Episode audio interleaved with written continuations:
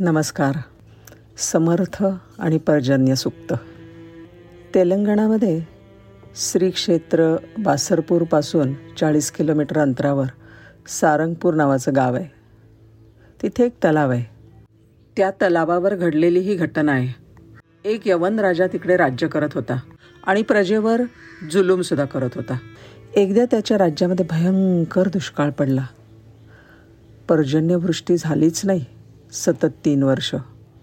सगळा प्रदेश कोळपून गेला. शेतं पिकू शकले नाहीत. सगळीकडे नुसता रखरखाट झाला. माणसांना खायला अन्न नाही तर जनावरांचं पोट कसं भरायचं?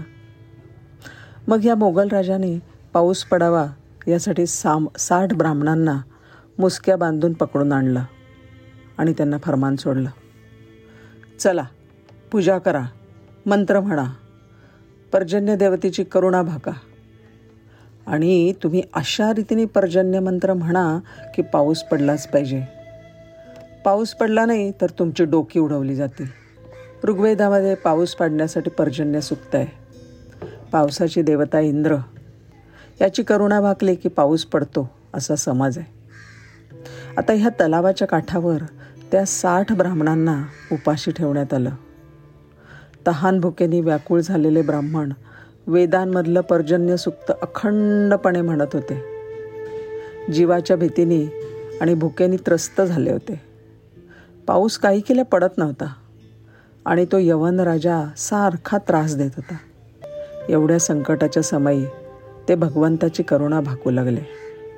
आणि त्यावेळेला समर्थ रामदास स्वामी आपले लाडके शिष्य उद्धव स्वामी यांच्याबरोबर त्या भागातनं जात होते. त्यांना ह्या ब्राह्मणांनी सगळी हकीकत सांगितली. रामदास स्वामींना ब्राह्मणांची दया आली. ते थांबले. एका शिळेवर कोळशाने हनुमंताचं चित्र रेखाटलं. त्या शिळेवर आपली छाटी टाकली आणि ब्राह्मणांना रुद्राभिषेक करायला सांगितला. आणि काय आश्चर्य? विजेच्या लखलकाठासह ढगांचा गडगडाट सुरू झाला. आकाशामधनं धो धो पाऊस तप्त भूमीवर बरसायला लागला.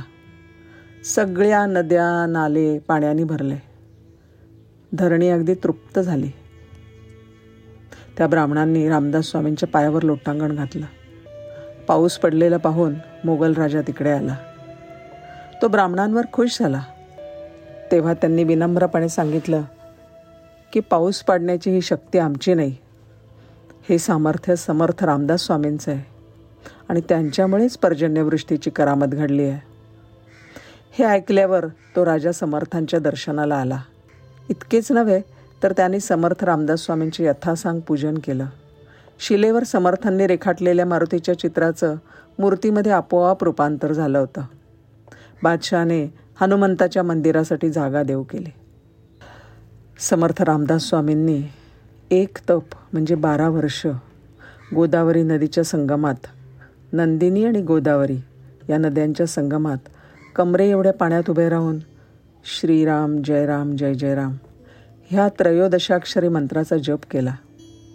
नदीकाठावर गायत्री मंत्र जपला. ह्या दिवसांमध्ये एक दिवस एक महाकाय वानर समर्थांच्या पुढे येऊन वाट अडवून उभं राहिला. समर्थांना काही कळेना.